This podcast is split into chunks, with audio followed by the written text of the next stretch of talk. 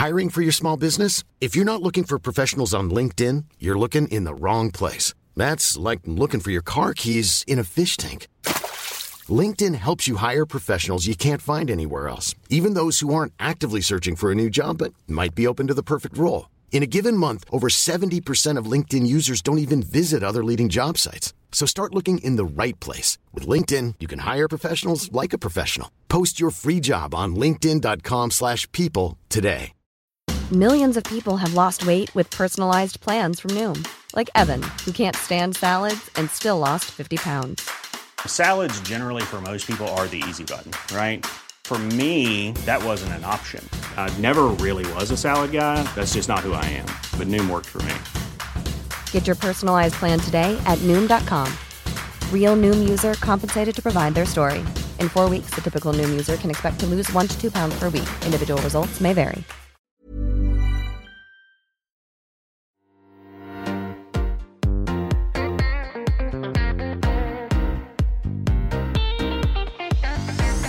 Hi, everyone, and welcome to Confessions of a Debut Novelist with me, your host, Chloe Timms.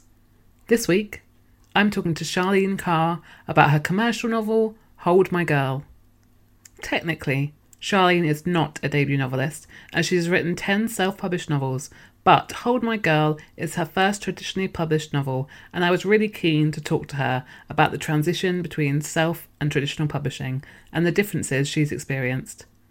Charlene has lived in four countries and now lives in Nova Scotia with her husband and daughter. She has a BA and MA in English Literature and a Bachelor of Journalism degree.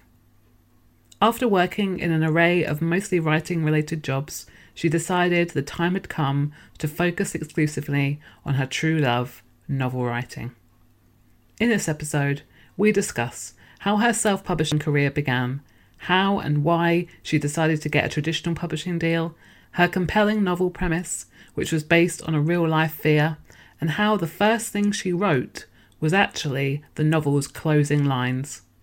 But before we get into that, here's Charlene with an excerpt from Hold My Girl. Catherine scanned the living room again. Everything was where it should be, as it always was. She walked through to the kitchen, scanned.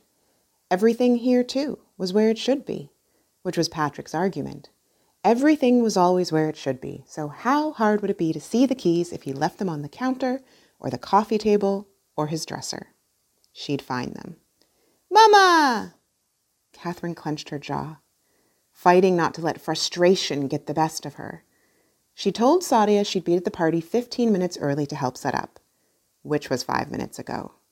And now, if she wasn't in the car in precisely four minutes, she'd be late for the start, even if she caught every green light, which meant she was already late, because how likely was that?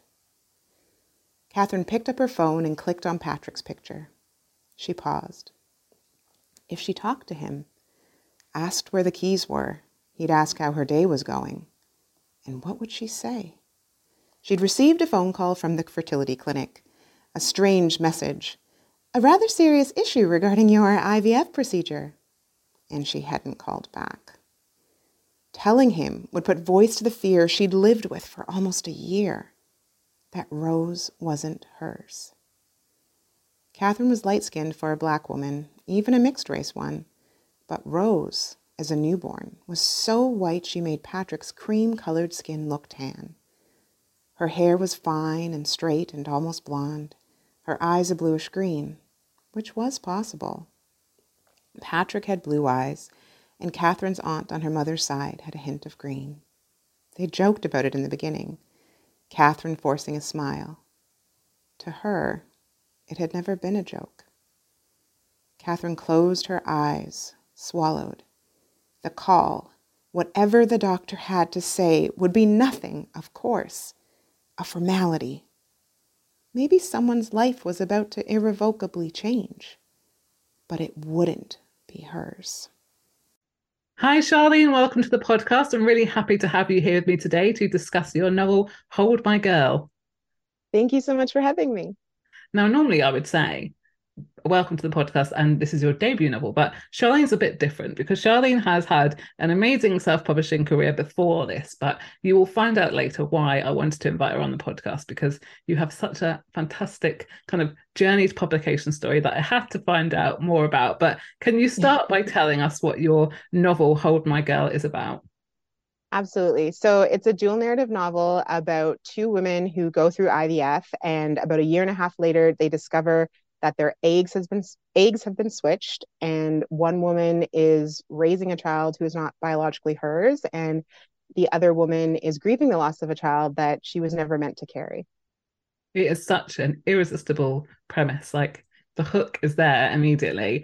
I think the the kind of the general premise is revealed like literally within the first couple of chapters so you've already got your mm-hmm. readers you know by the throat there you want them to carry on your inspiration for this novel came from a very personal place and you did what a lot of writers do which is find something in their life and then question what if? What if something was different? What if the worst happened? So can you tell us a little bit about how this novel began? Where did the idea come from?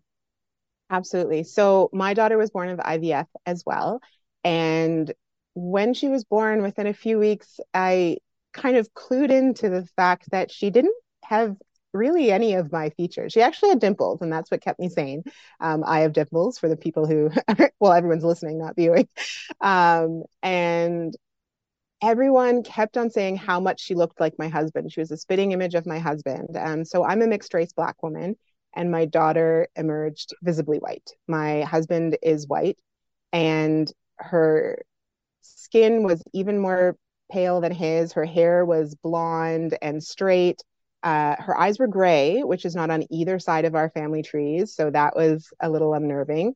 And I was genuinely concerned that there might have been a switch at the fertility clinic and she might not biologically be my daughter. And so, very thankfully, by the time she was around six to eight months, these things started shifting and changing. I was seeing my features, her hair curled, her eyes turned brown um, and I was just her facial features started changing as well, and I could see her, and that then gave me the freedom to explore these fears and say, what would have happened if she hadn't biologically been my daughter, and even more importantly, what would I have owed to the woman whose child I had been raising? Mm. And so, with that in mind, I started digging in, and through asking all those questions, that's how I came up with the, you know, the premise, the plot, the characters in Hold My Girl. Yeah, I mean, it brings up so many kind of morality questions, and I'm sure there'll be people reading it taking sides and also thinking, what would I do in the situation? And that is just such a irresistible premise for a novel. I was wondering whether you could tell us a little bit more about your two main women in the novel, Catherine and Tess. Um, can you tell us a bit about what they're like as people? What are their flaws, but also what do they have in common? Because I think they do have a lot of shared ground.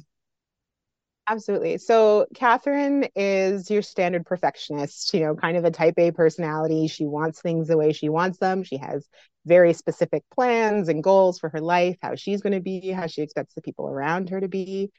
Uh, Tess is a little more low key. She's very intelligent, very capable, but she's also very wounded. And she lets that kind of stifle her her potential, herself. Um, and it's not until the switch is revealed and she realizes she has a child out there that she starts actually stepping up for herself stepping up for this child trying to kind of correct her life and become the person she she wants to be not only for her child but for herself. And so what they have in common is this intense desire to be a mother and this love for the child and this belief i think that they want their daughter to come first. it does take a little while to get there, I'd say. you know, initially they're thinking about their own desires, their own wants and needs, but I, I think a strong love is something that they absolutely have in common. Mm. They almost get in the way of themselves at times because I think they they both carry a lot of doubt in terms of what makes them a mother and what makes them the right mother. And I know, absolutely. obviously, you've gone through IVF yourself.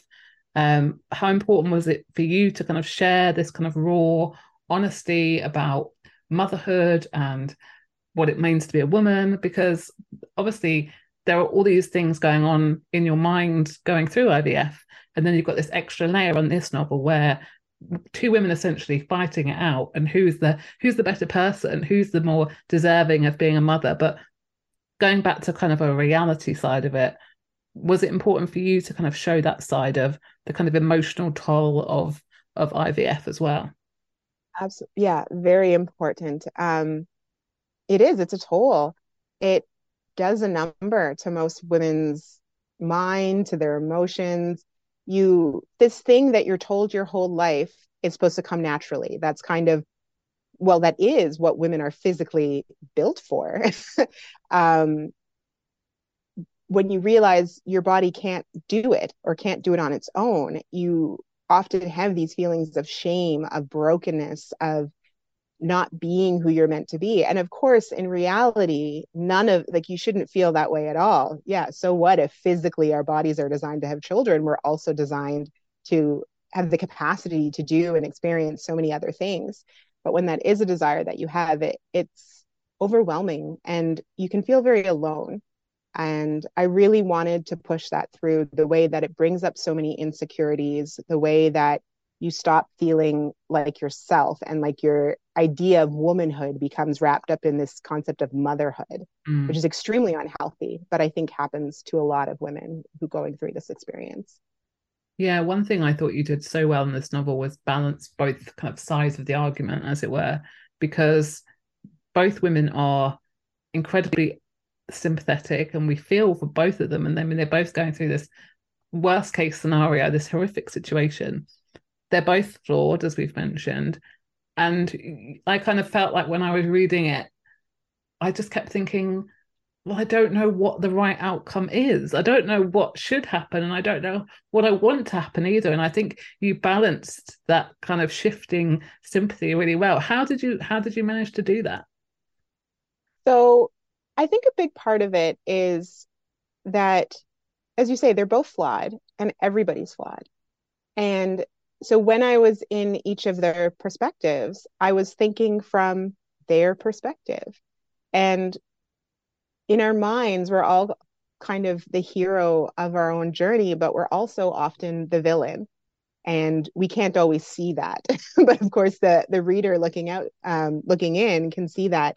And so it was it was really just making sure I was being as deep into that character's perspective while I was writing their point of view as I could. And I think through doing that, you see all that complexity of their intentions and how their intentions don't always line up with what they actually do. And I think that really created the ability for the sympathies to go back and forth. As well, a, a big kudos out to my agent. Um, I think her helping me um, kind of restructure the novel really played into that very well. In my initial version, it was kind of 70%, maybe 65% Catherine and, you know, around 35% Tess. And through her suggestions, I really evened it out. So it's pretty close to 50 50. And that as well helps with the back and forth of, of the sympathies as you're going through. Yeah, because I was going to ask you, did you feel that you were almost just because you were writing it siding with one of the women more than the other? I think initially um, my focus was more on Catherine and I had it on being more Catherine's story and Catherine's journey. I mm. don't know that I was specifically siding with her, but I was certainly a bit more focused on her arc and probably because her story related more closely to mine, her being the birth mother. Um, and I get not mine, my fear of what may have happened that, you know, my daughter might not have biologically been my daughter. Mm. So, on a practical level, then, when you're kind of creating these two characters, and particularly Tess, because I suppose she was the one that was further away from your experience, did you have to really kind of sit there and, and make notes on what these women were like? Or are you the sort of writer that just kind of plows ahead and writes and the characters come from your writing or did you kind of sit there and and i don't know make notes or lists about what these women were like deep down? So i plot heavily. Um, you know i i feel like my notes and what i would call my story discovery so before i actually start writing the novel might have been 40 to 50 handwritten pages. Um, just constantly asking questions about the characters about the plot, about their motivations, about their their wounds, um, and what they really want and desire. And so, through asking all those questions, I usually find that the the the characters grow and develop and and you're able to kind of piece out okay well this works and this doesn't and so actually when i came to evening out the characters so i cut about 60,000 words from the first from the version that i queried mm-hmm. um, and then added about 30,000 and that 30,000 I was adding was pretty much all Tess because the majority of what I cut was Catherine. But when I did it it wasn't difficult. It was all already there in my mind from all the planning that um, I had done before and developing that character and it was just things that I knew that I, I hadn't actually put on the page. And so the other big thing there is I won't say what it is, but the ending, the last few lines of the novel are actually the first lines of the novel that got written. Um, wow. My yeah, so my idea for the ending, and there's kind of a quote that a lot of people have pointed out that they found really um, resonant. That was probably the first thing I wrote because I came up with that right. I was in my kitchen talking with my husband, and I came up with the premise, and then I thought of the ending, and yeah, I think I wrote that down, and that's probably the first thing in my notebook. And so the rest of the story, all um, the development, the plot, the characters, you know, some of the twists that happen, it all kind of, not kind of, it all was focused on bringing the story to this conclusion that I had in my mind.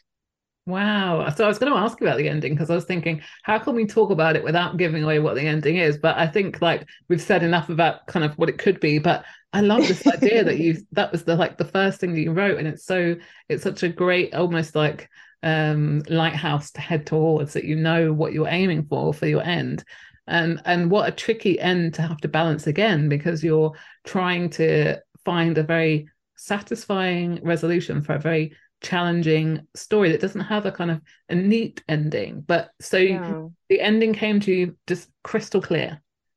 Yes. Uh absolutely. I and i think it's because it's such a hard hard to you know you don't want to give spoilers but at the same time you mentioned it it it's hard to figure out what the right answer could possibly be. Yeah. And that ending felt very satisfying to me and felt like the type of ending that could exist in real life with these two women being who they are and their characters. Well, I'm really pleased to have a big plotter on my show because I speak to so many writers who do not plot and are pantsers all the way. And I am someone who loves to plot, and my the plot for my the book that I'm writing at the moment is about 8,000 words and very detailed. In fact, it could probably be more detailed than that. But I I love a plot because I like you, I find it reassuring to kind of know what is going to happen and have it all there, even if it's not written properly yet, it's there.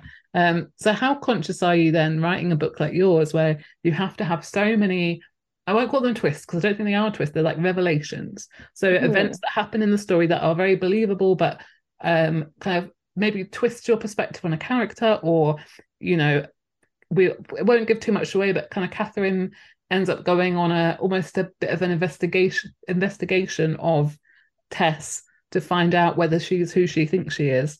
Um so obviously you're a plotter and you like to plan. How conscious were you then of putting all these kind of revelations in to kind of keep it really page turnery as a novel? Uh, I think I was pretty conscious. Um, I, you know, I I have kind of my formula that you go through the structuring the novel, um, where you're hitting the hook, the inciting event, the key event, the first plot point, and all of those moments. And so when I'm doing my outlining and my planning and I'm thinking when I first start, it's just questions, questions, questions that I'm writing out and different possibilities. And it, you know, it could be what happens next. And maybe there's seven things that I write out and I choose which one I think makes the most sense. And then when I've kind of exhausted that, I go through and I start ordering everything. So, okay, well, this would make sense to be the inciting event. You know, this would make sense to be the turning point, and then building from there. Um, and so I'm I'm absolutely very aware of it all. And as you were mentioning, it makes everything go so much smoother when you actually sit down to write. And I will say, as I know you usually have debut novelists on, my first novel that I wrote, I was totally pantsed. And that's probably a big part of why it took me 10 years to finish it. And I think the initial um, iteration was maybe 40,000 words. Um, and I went through you know, sending it to competitions and getting feedback, a writer in residence, and the final version is around 130,000 words. Um, and then my next novel was totally pantsed as well. And I, it's a lot shorter and a more kind of simple, straightforward story. Uh, but still, I had to do so much revision. And so for my third novel, I started looking into outlining. And so that outline was like one page, um, you know, just kind of notes, broad strokes of the story. But I found it went so much faster and better. And so after that, I actually bought a book on outlining. I think the author's KM or KW Weiland, Weiland, something like that. Wonderful um, book. And then that's when I really started digging in, and I found my efficiency of writing was just through the roof, so much better. And the revision, for the most part, was just way easier. so you learned the hard way then. It's taken about three or four novels to make you into yes. a plotter. yeah, absolutely. I don't know if I could go back to pantsing again. Uh, well, I always try to convince people. I'm like, it does help. I mean, to be fair, the first book I wrote, I, I had a plan and then I went off plan and then I wrote a new plan and then I went off that again.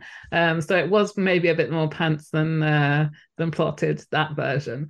Um, but I like I just think it's I always I think of it as like a, a safety blanket. You know, it's there mm-hmm. in case I panic and I don't know what to write. I've got a plan. It's fine. I've got a plan. Absolutely. And it, it minimizes too a lot of that sitting down to write and staring at the blank screen mm. because you don't know what's coming next. You know, I use Scrivener and I kind of have scene by scene notes. So when I sit down, I just look at the notes and I have an idea of what's coming.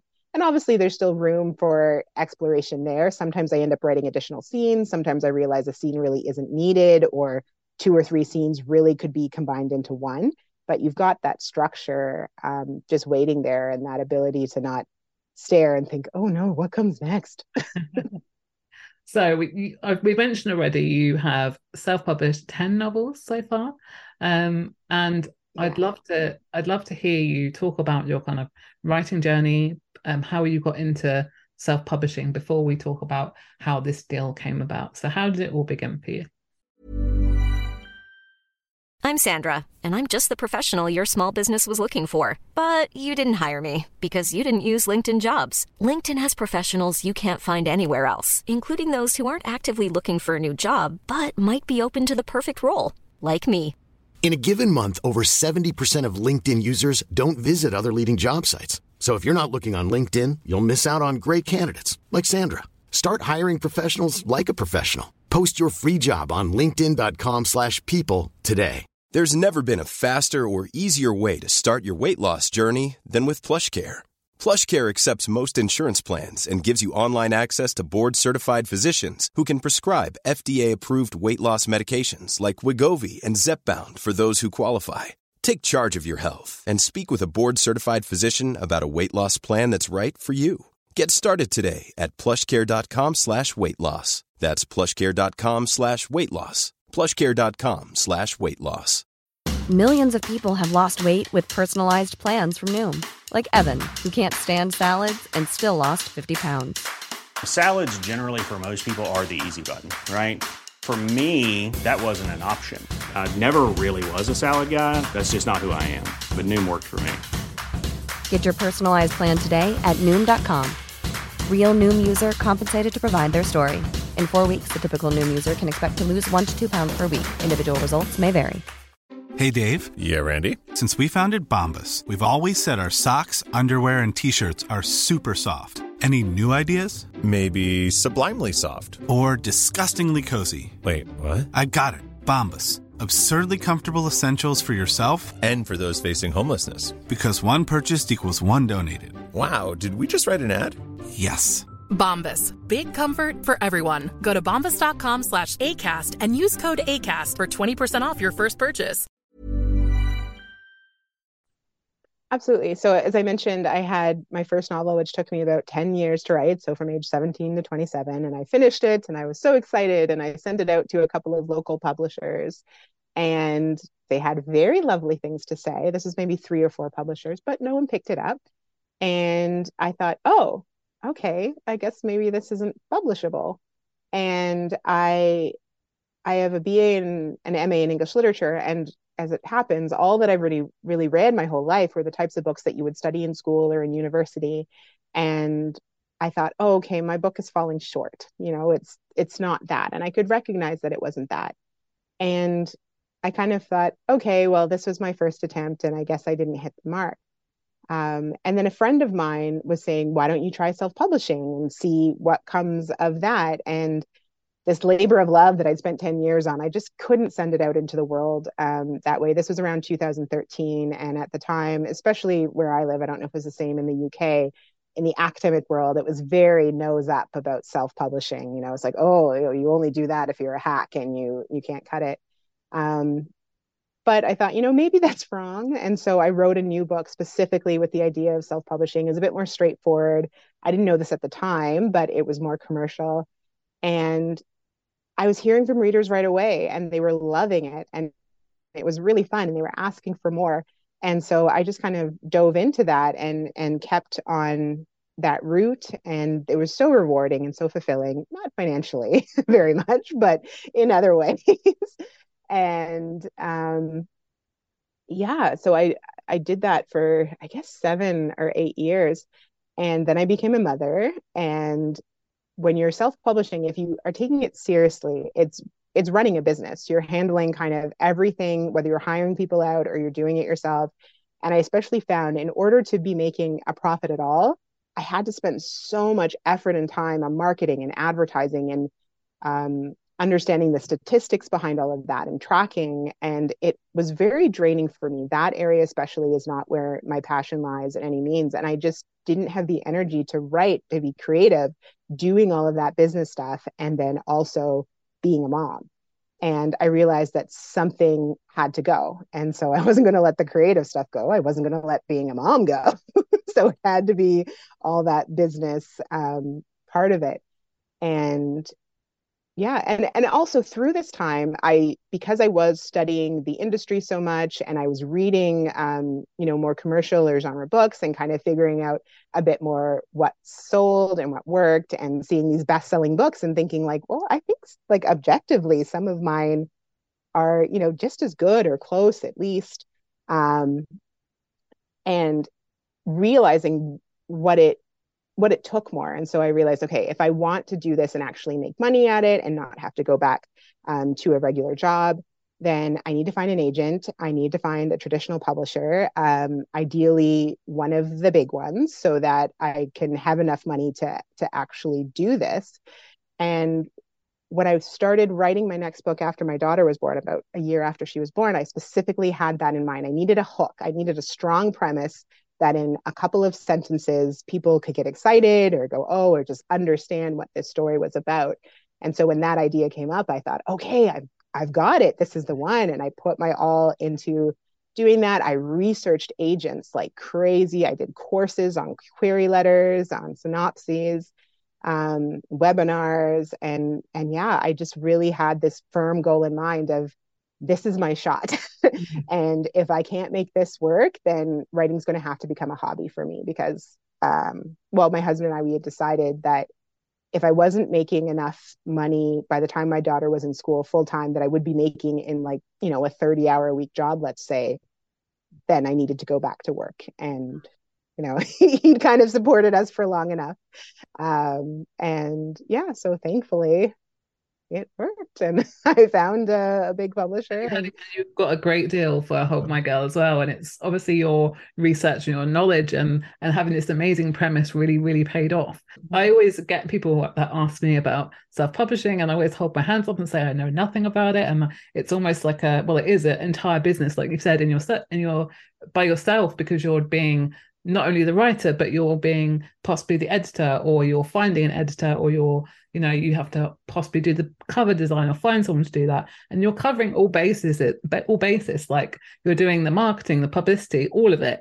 Whereas now you can almost sit back a little bit and let other people do that and concentrate on the writing which is which is what you love which is your passion. And i think my advice to people is always like what is it about the writing that you love? Do you want to be the marketer? Do you want to be the publicist? Or do you just want to be the writer? Because if you if you like the idea of marketing your own work then sure. But if you're if you're maybe a bit shyer or you just think look i don't really want to be on social media 24 7 trying to you know find readers. I mean how was it for you? Because i know you connected with readers straight away.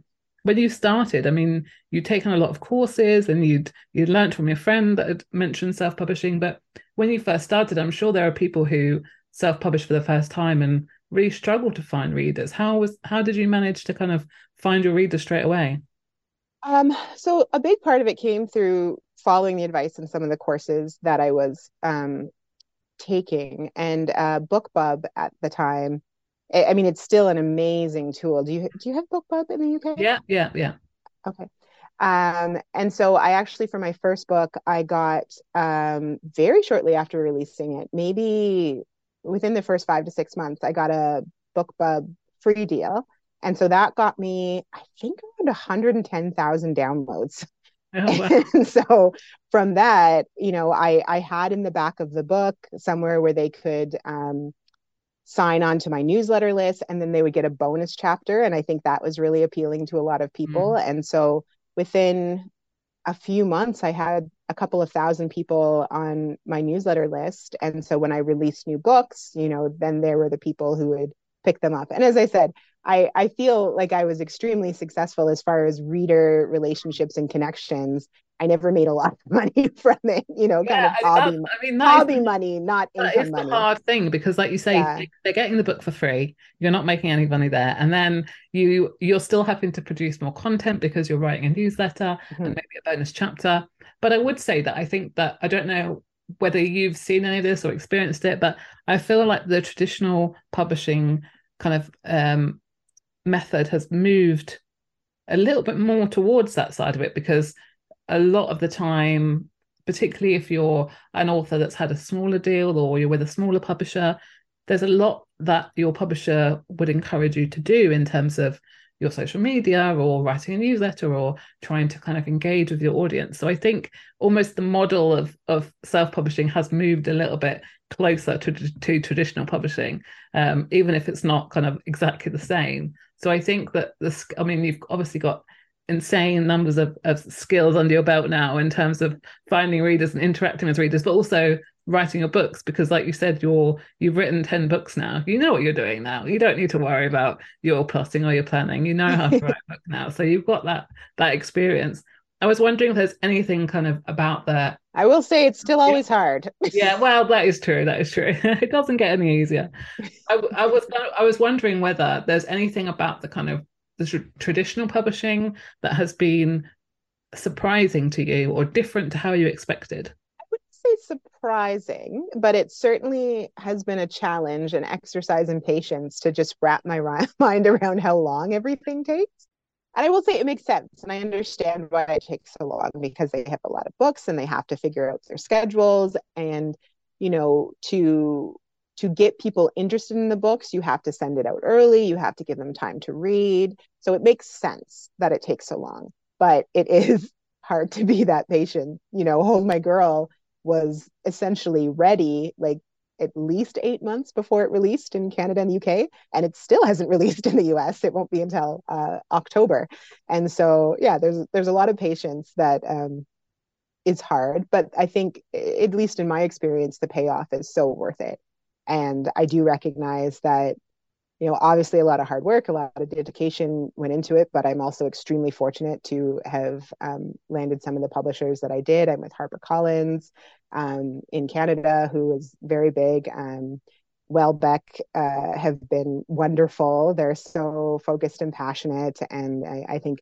the reach that my books are receiving going through these traditional publishers is just exponentially grander than anything I could have possibly reached myself with self publishing. And I will say there are other authors out there who have managed to have amazing reach, but that, you know, I, I wasn't there. And I, th- I think the genre actually has a lot to do with it too. Like in the self publishing world, romance writers and thrillers are definitely the biggest movers of books, and my books aren't that. Mm. And so it, uh, yeah, it's, I really appreciate the support and just having a team behind me into traditional publishing, and they have so much knowledge and um, connections that I could never have done on my own. It's been really fulfilling in that mm. way. And you're happy to kind of relinquish control of that side of it as well. Absolutely. Yes. And, you know, obviously I know a lot and I've been in this world a long time. So I'm, I like it when they are seeking my opinion on things, but that's just like a small part of it. There's so much else that is just like, you do you, you know, even it's really nice when they have the formatting done and they ask me what I think of you know their font choice or the the chapter titles and I, I appreciate that and I, I think that might just be part of the process but at the same time i'm just like no that's fine like you're handling it you know like looks great yeah it's probably probably um, back in the day when, when you were doing your self-publishing and you probably marked a, a couple of days on your calendar to be like oh, I've got to sort out the typesetting or whatever it is. Now just like, not my problem now. yes, exactly. Let me tell you, formatting is rough. and I don't know if they have like certain programs that do it a lot easier, but it, it can be intense. Even things like, you know, you never want one line to be on a page before the next chapter because mm. it looks very awkward. So you might then have to change four or five chapters in the back um, to make sure that this chapter doesn't just have one line on a page. It's, I didn't uh, see. I didn't even think of that. See, that is yeah. that is a, a, knowledge that you just don't have. So that's brilliant. so tell us a little bit about how you came to get your agent because I've heard um, other people who are querying that have said, I've pub- I've self-published a couple of novels. Like, do I mention this? Do I not mention it? How do I how do I say it? So, were you upfront with your agent, and what was their kind of response to knowing that you'd self-published books beforehand? Um, so yes, I was with mine. I think my first query or two, I'd received some bad advice from a group that had lots of other good advice, but she, the person who was running this um, program, and I, I paid for it and everything, had said she thought it would be better to not mention my self-published books um, because it might throw agents off, and then certainly if they were interested in my book, then they could look and see mm. that. Um, and so one of the first responses I received from an agent I queried, she wrote and she said, Are you this same Charlene Carr? And she put my website and I said yes. And she actually was quite offended that I hadn't mentioned it. Right. And she felt as if I was trying to, you know, pull the wool over her mm-hmm. eyes or something. And and that wasn't my intent. And so immediately I thought, you know what? Let's just put it out there. And if an agent has a problem with that, then you know, they're probably not going to be the right agent for me. And it's possible there were some people I didn't hear back from because they thought, oh, she's not a debut. Um, mm. You know, no point. We're not going to be able to market her as a debut because that is a, a, a big marketing point. And so when it came to my agent, I don't recall having much discussion about it. Um, initially, at least. I, I, think certainly so in in putting that I put that I had I think at the time it was 4500 newsletter subscribers and she certainly seemed to like that but I already had this starting point of readers. But yeah I I don't think it it seemed to be a big issue for her and I know in their agency they do have at least one maybe a few other authors who started off self publishing sorry started off self publishing as well um, and so, you know, maybe they were more familiar with that. But I think she just really focused on this book and what she could do for this book and how to market it. And and based on what she said, it was the kind of the type of story that she'd really been looking for. Mm. And so I think she was just very excited to have found it.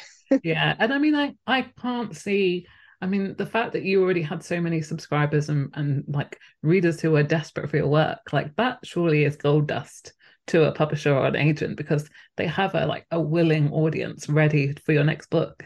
So that I can't see why that would be an issue. I guess so maybe you'd been like you had no readers, that might be a problem, but I think it's more the sales numbers is mm-hmm. is what was a concern, and and so that woman who advised me not to put it was she was saying, you know, unless your book has been hitting the number one and everything, then some publishers may think, okay, well, this initial book wasn't selling, why would her next one sell? Mm. Um, which, when you think about it, doesn't really make a lot of sense because it's very hard for a book to take off without a marketing budget and team Definitely. and publicity behind it. And, you know, that certainly happened in the past where a book is kind of languishing and no one's buying it. And then suddenly someone who you know, a who who, sorry, that didn't come out right. Someone like who's in the know or very popular suddenly talks about this book and it becomes mm-hmm. a sensation. And it's the same book. It's just the difference of having power behind it. Yeah. But I do understand why some publishers would be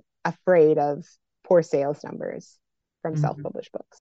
So now that you've got all these books under your belt, um, and I know that you know it doesn't get any easier each time, but do you have a kind of set writing routine or a way you approach starting a new project? I, mean, I'm guessing you're very um, methodical by the way that you plan, but do you have a kind of set routine in terms of time of day you like to write or where you like to write, or does it kind of just you can write when the mood takes you? Uh, I definitely uh, have a set plan. So once I have all the the kind of story discovery, plotting, outline work, work done, which that I can I kind of do where wherever, you know, on the couch when I'm out. I have a file that I have on my phone in case I have any ideas, and then I'll end up incorporating all that. But when I finally sit down to write, um, I always like that to try to be the first thing that I do in the day. So, you know, whether I'm writing three to four hours. That is very precious time. I try not to check um, social media at all. I'll only check my emails from the UK because uh, with the time difference that we have, if I don't, it could be a whole day if it was mm. something time sensitive. Like by the time I'm done writing, they're done for the day over there or here because that's where you are.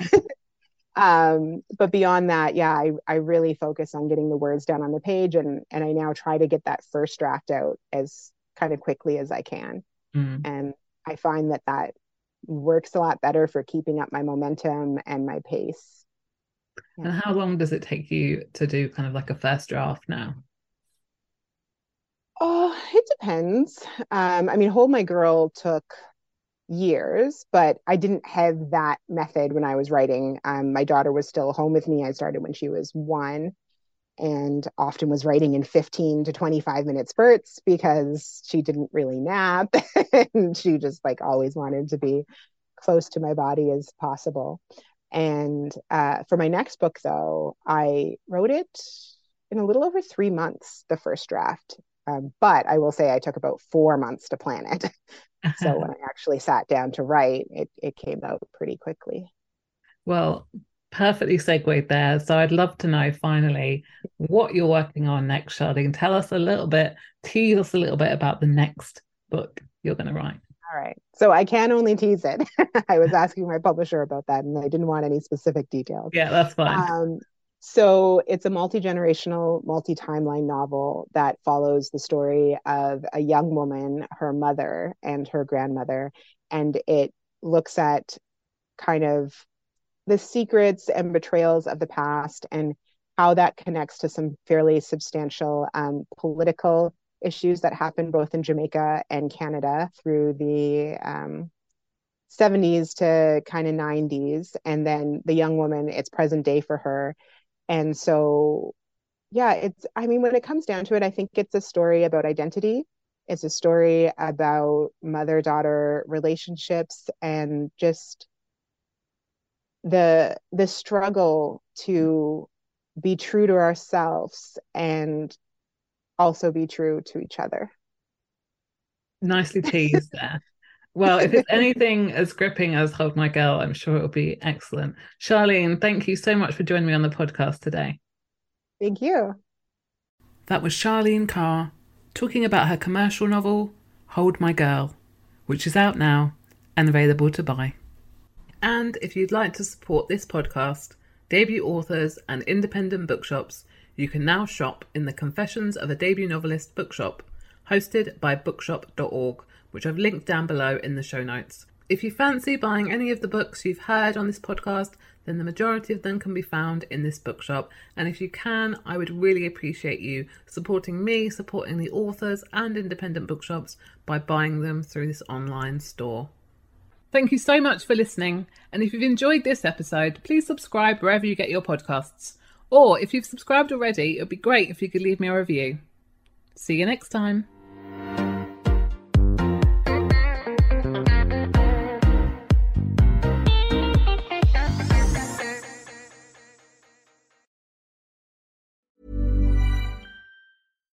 Hi, I'm Daniel, founder of Pretty Litter. Cats and cat owners deserve better than any old fashioned litter. That's why I teamed up with scientists and veterinarians to create Pretty Litter. Its innovative crystal formula has superior odor control and weighs up to 80% less than clay litter. Pretty Litter even monitors health by changing colors to help detect early signs of potential illness. It's the world's smartest kitty litter. Go to prettylitter.com and use code ACAST for 20% off your first order and a free cat toy. Terms and conditions apply. See site for details. When you make decisions for your company, you look for the no brainers. And if you have a lot of mailing to do, stamps.com is the ultimate no brainer. It streamlines your processes to make your business more efficient, which makes you less busy. Mail checks, invoices, legal documents, and everything you need to keep your business running with stamps.com. Seamlessly connect with every major marketplace and shopping cart. Schedule package pickups and see your cheapest and fastest shipping options from different carriers with rates up to 89% off USPS and UPS rates. And with the stamps.com mobile app, you can take care of mailing and shipping wherever you are. Make the same no-brainer decision as over 1 million other businesses with stamps.com. Sign up with code program for a 4-week trial plus free postage and a free digital scale. No long-term commitments or contracts. That's stamps.com. Code program.